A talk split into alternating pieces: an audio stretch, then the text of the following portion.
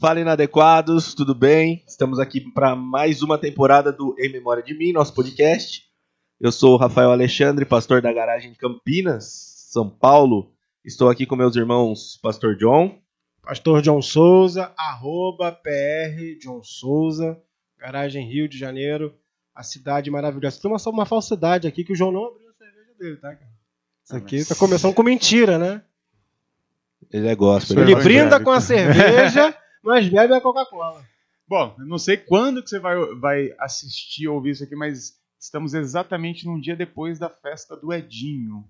Quem conhece sabe quem é e entende o motivo de eu estar bebendo hoje. Pastor Berlofa, diretamente aqui de Mogi, estamos na garagem em Mogi, minha terrinha. Sejam bem-vindos. E eu queria te pedir aí para você que está assistindo, antes de começar, dá um joinha aqui pra gente, ajuda muito na nossa divulga- divulgação. Comenta aí, compartilha com quem você conhece.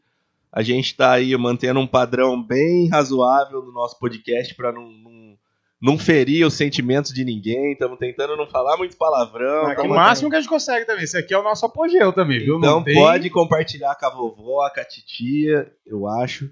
Mas é isso. A gente vai falar de reino de Deus. O reino de Deus. Eu vou até já passar pro pastor John para explicar pra gente um pouco mais sobre o reino de Deus. É, o que eles acreditam ser o reino de Deus. né? Acho que primeiro a gente precisa usar esse apofate para o que, que não é o reino de Deus, né? Eles parecem que é um grande spa, onde eles vão deitar numa caminha, vai vir um anjo ou uma anja bem sensual e fica fazendo uma massagem nele, né? Ou vão alugar uma casa, vão entregar um- a chave de um apartamento, né? Minha casa de anjo, minha vida. E o reino de Deus e o reino dos céus não tem nada a ver com isso, né? O reino dos céus não é um lugar que eu me sirvo dele. O reino dos céus e o reino de Deus é um lugar, um lugar que desce do céu para a terra, como diz na oração do Pai Nosso, e que serve à humanidade. Né? Não é para o meu deleite, não é para eu me, me atracar com um anjo ou com uma anja do Senhor, mas para que as pessoas de fato voltem a ter dignidade. Né? Isso que é o reino de Deus ou o reino dos céus. É, e, pô, eu sei que reino de Deus é importante pra você, é pra gente também. Porque se a gente tira reino de Deus, automaticamente tira céu, tira inferno, tira diabo, tira a fé da pessoa, pessoa. Calma. O que a gente tá falando aqui é que vamos pensar um pouco melhor sobre esse conceito, né? Porque eu sei que todo mundo pensa reino de Deus igual vocês já falaram. E sabe o que é um- uma característica desse reino? Porque o que é reino de Deus na cabeça do crente? É onde Deus está agora. Tem Tá o agora. Trono, tem Certo. os anjos. Tô no branco, né? As mansões E esperando aí, a gente. Você pensa o seu reino do seu jeito aí, mas tá lá e Deus tá em algum lugar. E um dia os salvos vão para lá e lá é o reino de Deus. Agora, olha que interessante. Essa característica de reino é um reino imposto. Por que, que lá a vontade do rei prevalece? Porque não tem como fazer nada de diferente. Inclusive, no imaginário gospel, tem o Lúcifer. Tá? Não vou nem entrar nisso agora. Mas tem o Lúcifer que se rebelou contra a vontade de Deus e é expulso. Então é um reino que, que na verdade, é é uma. É uma, é uma... Falei que minha mente tá ruim hoje, mano. Não tem problema. É uma imposição. É uma imposição. E agora, você pensa em Deus E que dá para ser expulso como também, um né? rei que impõe a sua vontade ou você é expulso, ou você pensa num reino possível onde você tem inclusive liberdade de não cumprir a vontade do rei. Eu gosto de pensar reino de Deus por aí. Agora tem um texto bíblico, né, João? Talvez nos dê Tem, um tipo... tem- temos? Tem. Vamos usar a Bíblia hoje? Hoje Meu Deus. Bíblia. Tá vendo? Hoje tem Bíblia. Ah, não teve claquete no começo. Quem Qualquer pede- coisa usa essa. Não tem problema. Quem pede aí sempre, irmão, mas nem pegaram na Bíblia hoje? Hoje tem Bíblia. Tem Bíblia? Essa aqui é do meu pai, inclusive. É, é só viu para aí. demarcar, é, demarcar o espaço, né? Porque a gente lê no celular mesmo. Mas lá em Lucas, capítulo 17, João, Jesus ele é interrogado pelos fariseus sobre quando havia de vir o tal reino de Deus que ele estava falando e que ele discursa durante algum tempo. E ele vai dizer que o reino de Deus, em primeiro lugar, ele nem, não vem com nenhum tipo de aparência exterior. E nem vão dizer, ó, o reino está aqui, ó, o reino está ali. Porque o reino de Deus está dentro de vós. Aí deu já uma complicada. Uhum. Porque o irmão gospel, que vê o Silas Malafaia, o Marco Feliciano, Iago Martins, essa nata né, da teologia brasileira, aprendeu que o reino é um lugar para onde a gente vai. Não. E aqui Jesus está dizendo que o reino está dentro.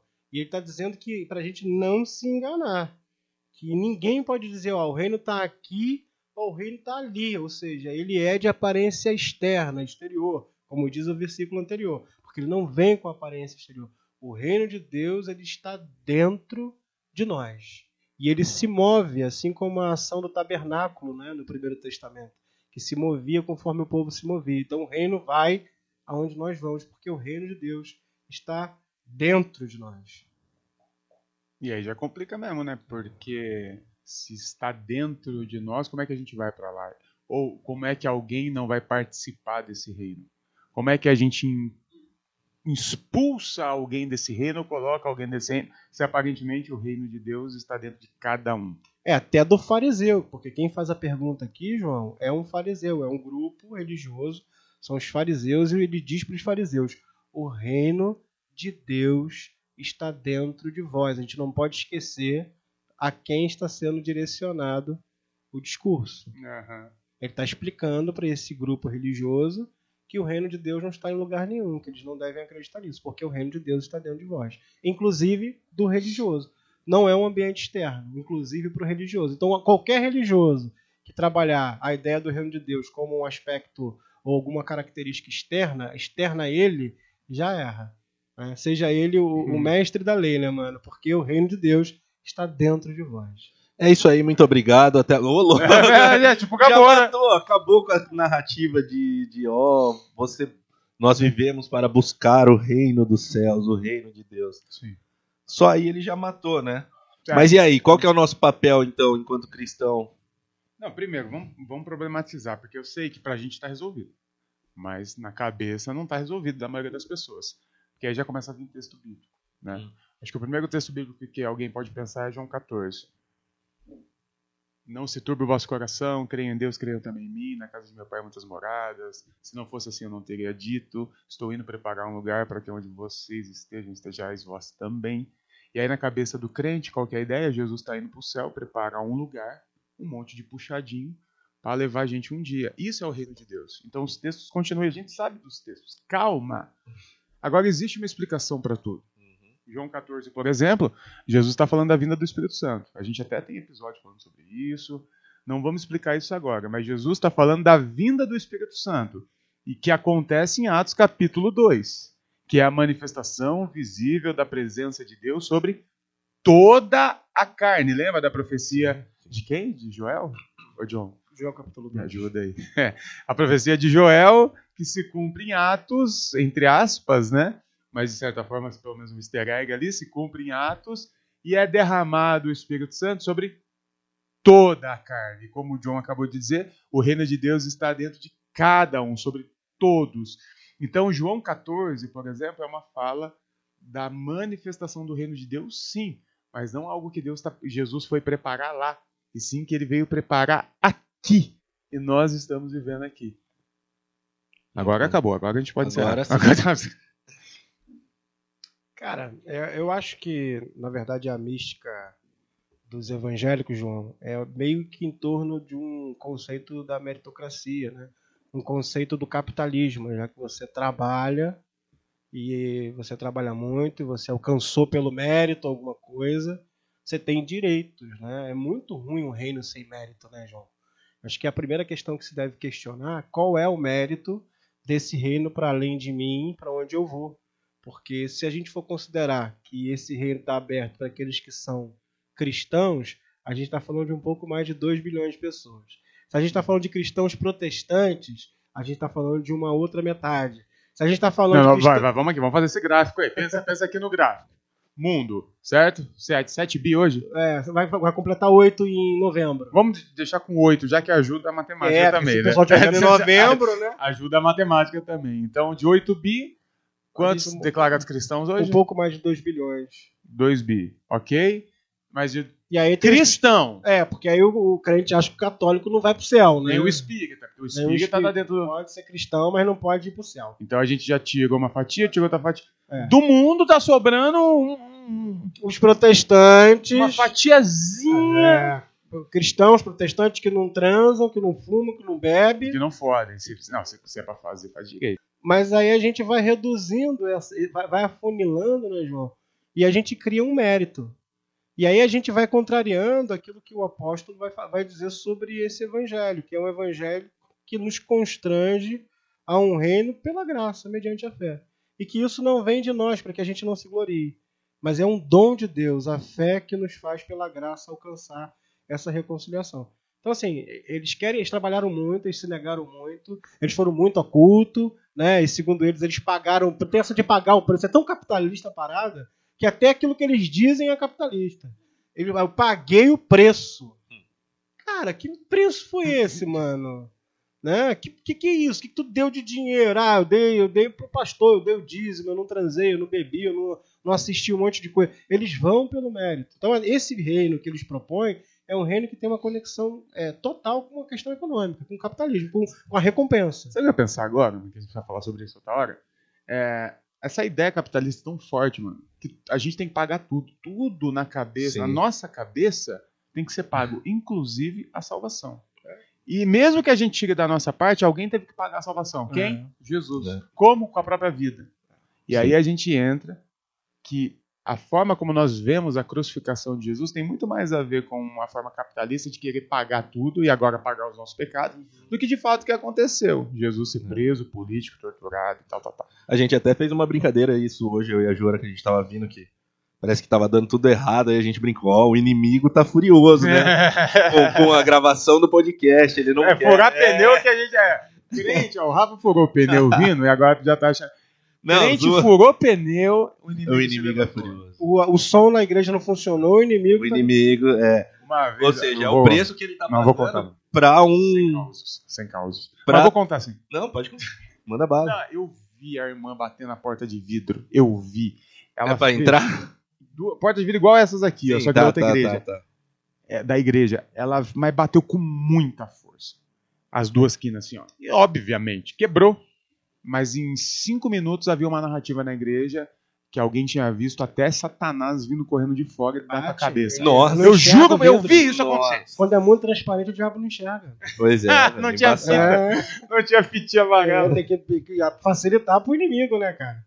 Mas é perigoso, Rafa, João, esse reino que ele é capitalizado, né? Sim. Que ele se torna algo em torno do mérito, porque existem pessoas, João, na nossa sociedade, nessa sociedade desigual, que vão ter muito mais capacidade de fazer gestão de qualquer coisa do que a gente. Sim. Eles têm muito mais recursos para fazer é, as campanhas deles do que a gente. Então é um mundo que é muito cruel, mano. Se a gente for levar na ponta do lápis, é, a gente tem uma camada, uma, um stratos, né, de camadas de que nunca vão alcançar nada por Sim. forma nenhuma. E, e, Jesus quebra isso várias vezes, né, no, no Evangelho, mas assim, na parábola de Mateus 21, do filho, né? Que ele fala é, sobre o filho, que o, o, pai chama o filho e o cara ele fala que vai, no final ele não vai, ele chama o outro fala que não vai, no final ele vai.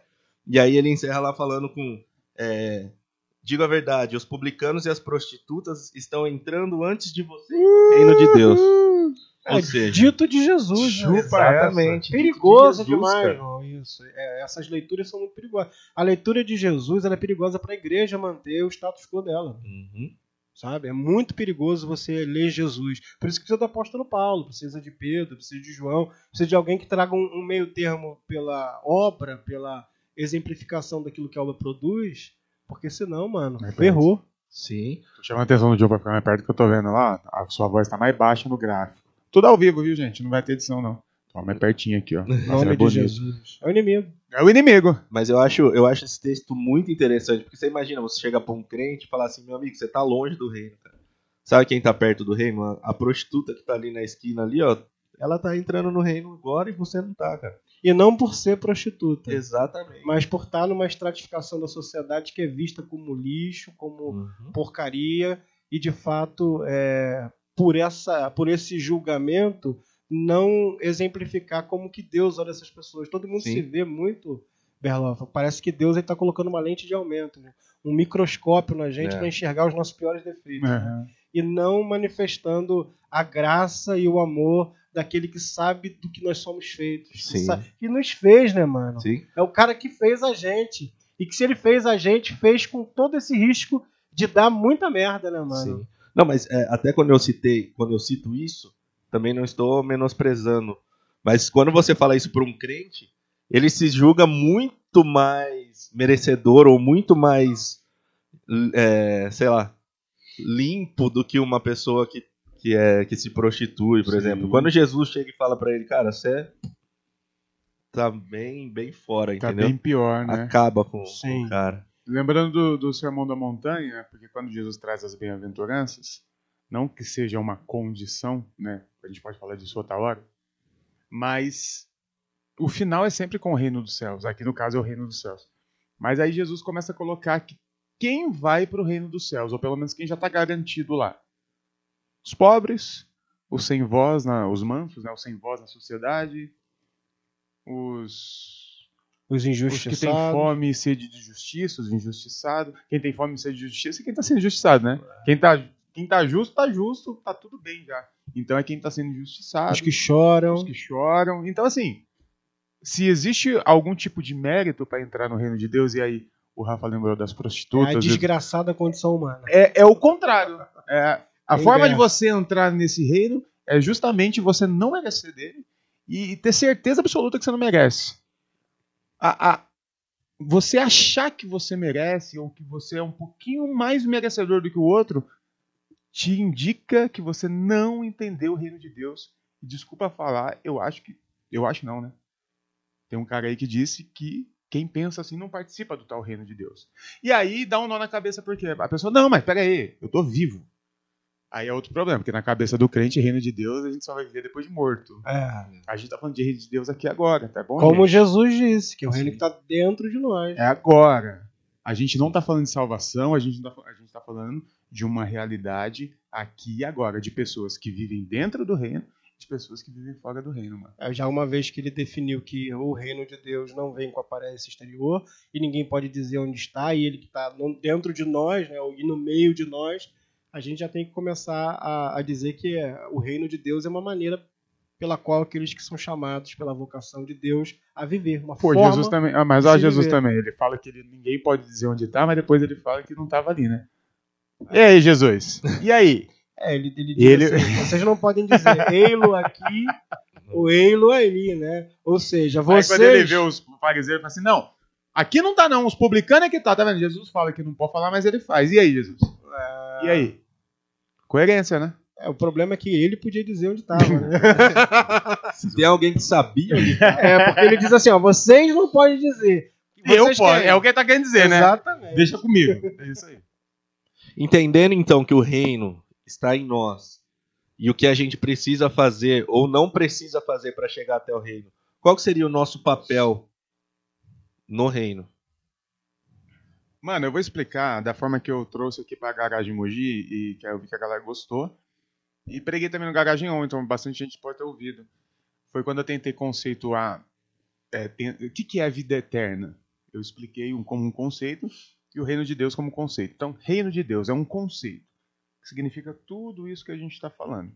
E aí tem um outro conceito que é chamado vida eterna. Que na cabeça do crente também é a vida pós-morte. Tem cronômetro. Tá bom, então, gente, não vamos por esse caminho, não. Então, o que é a vida eterna? É um outro conceito. E o que caracteriza, que caracteriza uma pessoa que tem a vida eterna? A pessoa que vive o reino de Deus.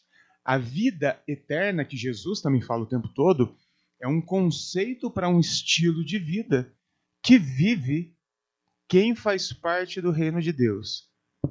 E aí, Jesus apontou ali no texto que o Rafa trouxe prostitutas que já entraram no reino de Deus Ou que entrariam na frente, né? ou que entrariam na frente. Então nós temos prostitutas, viciados, vivendo agora no reino de Deus uma vida eterna.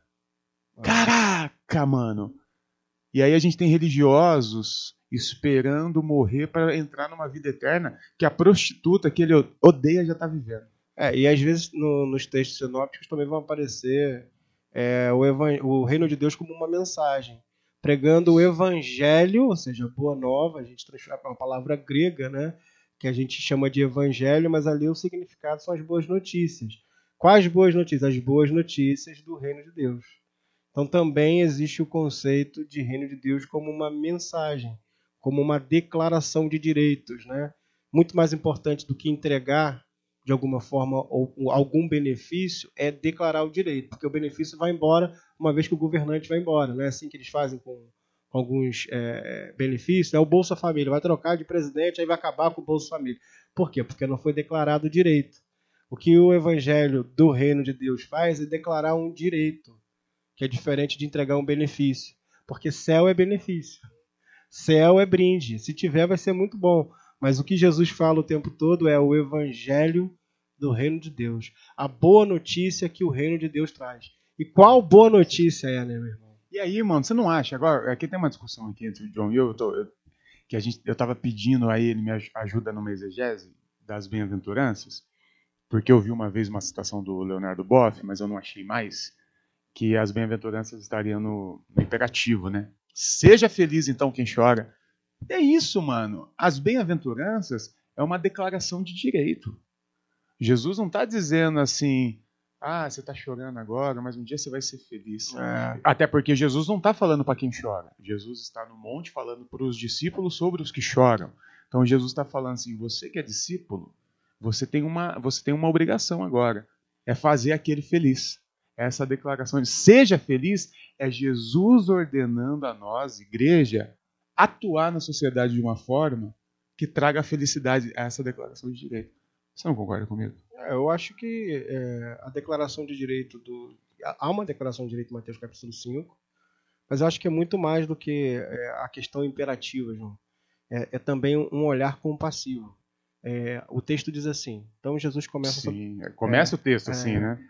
Jesus olhando a multidão diz aos discípulos: antes dessa, desse imperativo há um olhar compassivo, há necessidade do processo de reflexão sobre a dor, sabe, mano? É, talvez é, seja esse o problema que a gente quer sair na rua enfiando pão na boca de pessoas de rua ou de situação de rua, ou quer sair é, construindo telhado para que a gente não sabe se quer casa, né? Então, essa empatia de olhar a dor e de alguma forma indicar aqueles que podem trazer cura ou o evangelho do reino de Deus para aquelas pessoas, eu acho que é muito mais importante. Então, eu entendo como uma imperatividade, mas eu entendo que vem algo anterior à ideia dessa, desse imperativo, que é a reflexão sobre a dor. Né? Então, assim, não é todas as dores que Jesus está tratando aí, e ele nem curou todo mundo que existia em Jerusalém. Havia muita gente com muitas dores, né? mas havia uma reflexão de íntima compaixão, e alguns textos vão dizer, e Jesus, movido por íntima compaixão, ou seja, por uma reflexão sobre a dor, vai lá e age sobre algum tipo de, de problema. Eu acho que essa é, visão talvez seja o planejamento estratégico que os coaches gostam de usar do reino de Deus, que é a reflexão sobre a dor. É saber que tipo de dor é aquela. Porque o que ele está falando aí? Ele está falando para quem, né, João? Está falando para um povo dominado por um império cruel, né? um império que exerce sobre eles um poder desmedido, que impõe impostos altos, que os deixam completamente desabrigados, sem direito à própria terra. Então havia uma reflexão sobre dor ali, né, cara? E aí logo em seguida, para aqueles discípulos, né, que estavam ali, olha só, gente, bem-aventurados os que choram, falando olhando a dor, a reflexão da dor. aí olha para o discípulo, porque, porque eles serão consolados. Tá falando sobre o Brasil, será? É, tá mano. Tá e é porque essa é a loucura. Ele olha assim, bem-aventurados que choram. Quem tá chorando? A multidão. Aí ele olha pros discípulos e fala, ó, porque eles serão consolados. Tipo, não, vai é, lá. Mas olha só, beleza. Jesus dá essa ideia. É, a coisa não acontece assim, né? Não, não. Tanto é que depois Jesus chega, talvez anos depois disso, nunca fiz as contas, mas deve ser anos, ou pelo menos um ano, Jesus vai para Jerusalém, está tendo a Páscoa e está tendo aquela extorsão contra o povo da milícia. E aí Jesus faz o quê? Usa de violência. O reino. E aí a gente tem que chutar o balde. Porque se Jesus é o reino de Deus, Jesus em algum momento ele teve a compaixão, ele mandou os caras fazer, a coisa não aconteceu de repente. Quando ele entra no templo e vê uma milícia montada, é, é, vendo, extorquindo o trabalhador em nome de Deus, pedindo dinheiro, ele faz um chicote e sai batendo, mano. Então o reino de Deus, em algum momento, ele também é, também é violento. Eu acho que nesse momento, força. João. É, mano. É, nesse momento, João, ele tá fazendo cumprir a ideia daqueles que têm fome e sede de justiça porque eles serão saciados. E Eu acho qual que é... a fome? Então, é, qual é o limite saci- da fome e da sede, entendeu? É, e a forma de saciar essa justiça, cara, é quebrar aquelas bancas, mano. É realmente expulsar aqueles caras de lá. Eu acho que ele começa também, mano, a- pra além da reflexão sobre a dor que aquele povo estava vivendo, porque era uma crueldade. Não sei se vocês sabem, mas assim, historicamente é, havia ali um grupo de religiosos que eles estavam para colocar defeito nos animais que você levava, para que você pudesse consumir aqueles que estavam sendo vendidos no templo. Milícia. Milícia. Gente, você chegava com a sua pomba, por isso Essa pomba aí não é, não é muito o boa, não. texto, Jesus especifica vendedor de pombos, porque era o animal mais É o mais básico. comum, mais básico, né? E aí o cara só pra, o cara fazia assim, compre então uma pombinha dele.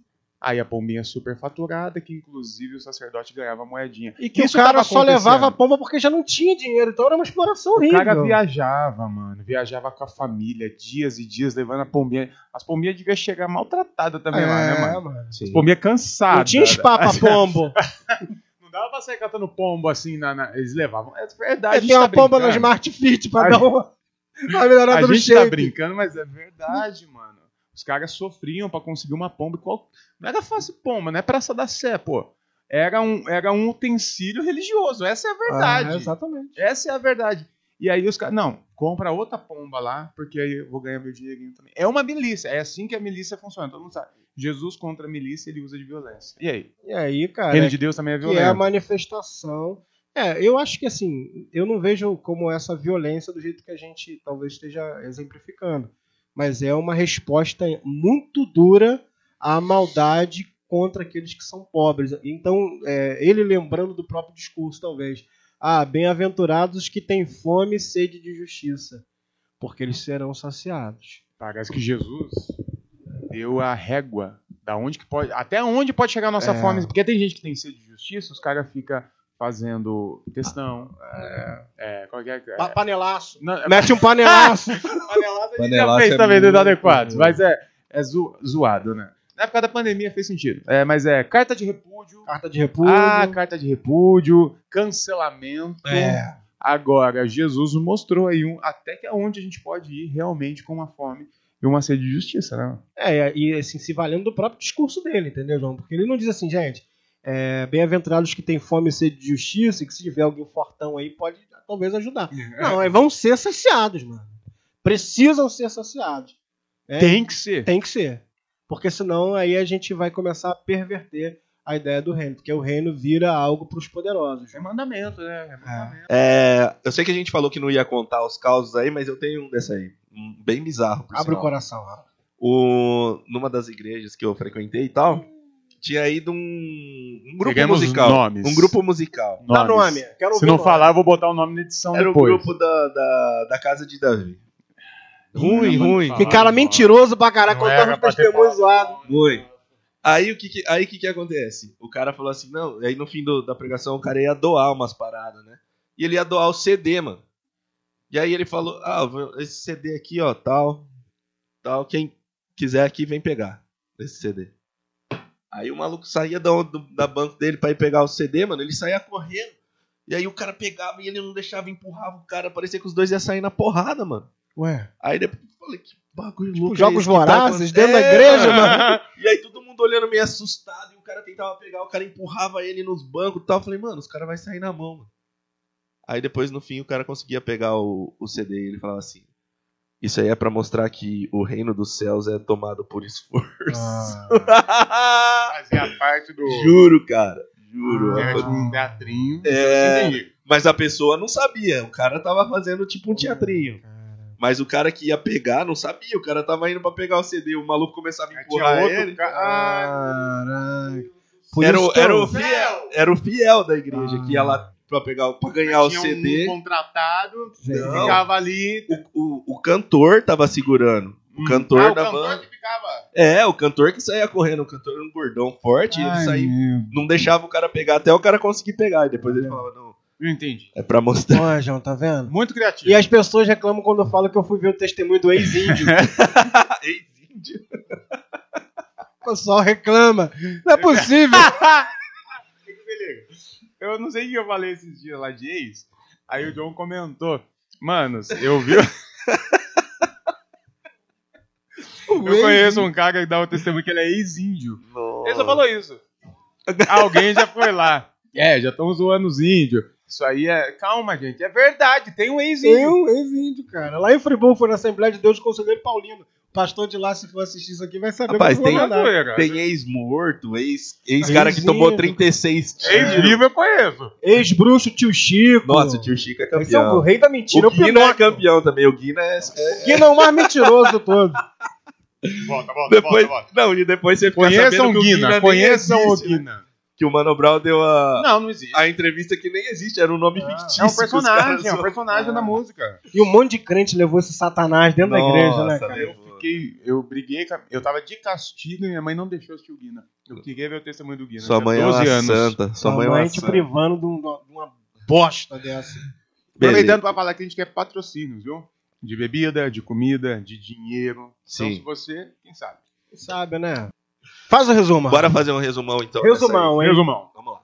O reino de Deus não é um lugar de imposição, correto? Não, não é. É isso. É isso aí. Faz sentido ser, né, Pedro? Em primeiro lugar, faz sentido ser um lugar pra onde eu vou, É. né? Mas mesmo que você pense o ambiente, a estrutura, é imposto, não tem como ser quebrada a regra. Pensa no céu que você.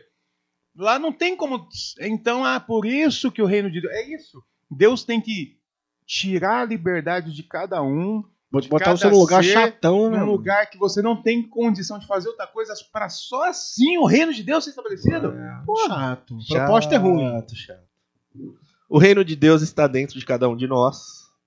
É. É, é o único lugar o que Jesus diz. O único lugar. Onde está o reino é dentro de todos nós. A graça de Deus não pode ser paga. Não existe meritocracia no reino de Deus. Não dá pra ser capitalistinha de merda no reino de Deus, né? Não, como que o Dá pra fala? ser o Nicolas Ferreira. Não dá pra Não, poder botar não, esse não, não. pivete lá, né? e- que só fala bobagem né, e falar que tá o reino de Deus. Não tá. Viver o reino de Deus é olhar o próximo e ter compaixão das suas dores. É isso, só. Mais que isso, né? Isso aí é o que os crentes já faz. Isso. Entre Só aspas, compaixão. né? Só tem, Não tem pena. é, É compaixão e ora. É, compaixão e ora. Compaixão e ora. Jesus teve a compaixão, Se moveu. deu a ordenança, vai, faça eles felizes. E quando não deu certo, foi lá, fez chicote. É, quando E a justiça foi toda. rompida, né? Quando para além de tem uma, tem uma técnica aí, Rafa, bizarra, porque aquilo ali onde eles estavam criando lá os pombos, botando os pombos, era o átrio dos gentios, era onde o único lugar que o gentio tinha para orar também. Então, além de perverter a justiça, vendendo o material da oblação, do, do sacrifício, eles também tomaram o lugar dos gentios orar. Olha o horário, então. O João tá falando, só para contextualizar, do templo, né? Uhum. Lembra que a gente tava falando do templo? Então são três pavimentos, e o primeiro pavimento, que era o único lugar que o não judeu e as mulheres podiam entrar, era o lugar de Era comércio. Uhum. E era ali que Jesus quebrou tudo. Boa. Então é isso. Pra finalizar, a gente tem uma indicação aí. De um livro, né? Um ótimo livro. Ah, meu Deus. Tem gente que acha, eu vou falar sobre isso. Tem gente que acha que eu escrevi esse livro com o João, mas não foi não, foi o Elias Soares que pegou os áudios do João e escreveu. Tem gente que me pergunta, tira dúvida sobre o livro. Tem- John! Ninguém perguntou ainda, John, eu não sabia que seu nome era Elias. Ninguém falou isso ainda. Não, porque tem de tudo, viu? As pessoas conversam comigo no meu Instagram, às vezes já me chamaram de. me chamando. Ah, eu pensei que você estava conversando com o John. É. E eu falei, você em algum momento viu que é o meu Instagram? Que tá escrito meu nome, minha foto. Ah, achei que era o John. É. E eles falam comigo tirando dúvida do seu livro. Então eu vou te indicar o livro Negro Nazareno, do João Paulo Berloffa, o pastor Berloffa, e do Eli Soares. Livraço, gente. Eu li mais da metade, pra vocês terem uma ideia. Então é bom, hein? Eu li mais da metade. Obrigado. É muito bom. Muito bom, cara. Ele mesmo não leu o livro dele, pode ter certeza. Que ele só fez os, os ditos lá e deixou o Elias sofrer pra transcrever isso aí. Então é isso, gente. Vamos encerrar o primeiro episódio. Se você quiser encontrar a gente aí nas redes sociais, arroba inadequadosig, arroba garagem.mundo, arroba garagem.campinas, arroba garagem.mogi. E não tem garagem Rio, porque eu não fiz página. Esse E aí, cada um. maravilhoso. Oi. O meu é, é PR Sabe de todas as igrejas, mas não sabe dele. Rafael Ale. Ah, porque mudou. É, Na então. última. Ah, olha só, você que assistiu, de repente, o último episódio da outra. A última temporada. Você vai tá pegar bom. talvez o. Ele mais- não passaria vivo se ele não fizesse. Exatamente, mudou. Ou não Tá era vivo, eu não passaria como o pastor da galera. Arroba PR John Souza e o arroba Pastor Berloff. É isso aí. Eu sou o único que tem pastor inteiro. É, nome inteiro, né? É, a gente tem vergonha, a gente só põe PR. PR porque dá pra passar. Pode ser Paulo Roberto. Paulo Roberto John Gente, lembrando que eu não tenho. Ah, vamos lá, eu não tenho vergonha do evangelho, só dos evangélicos. É bem isso, bem isso.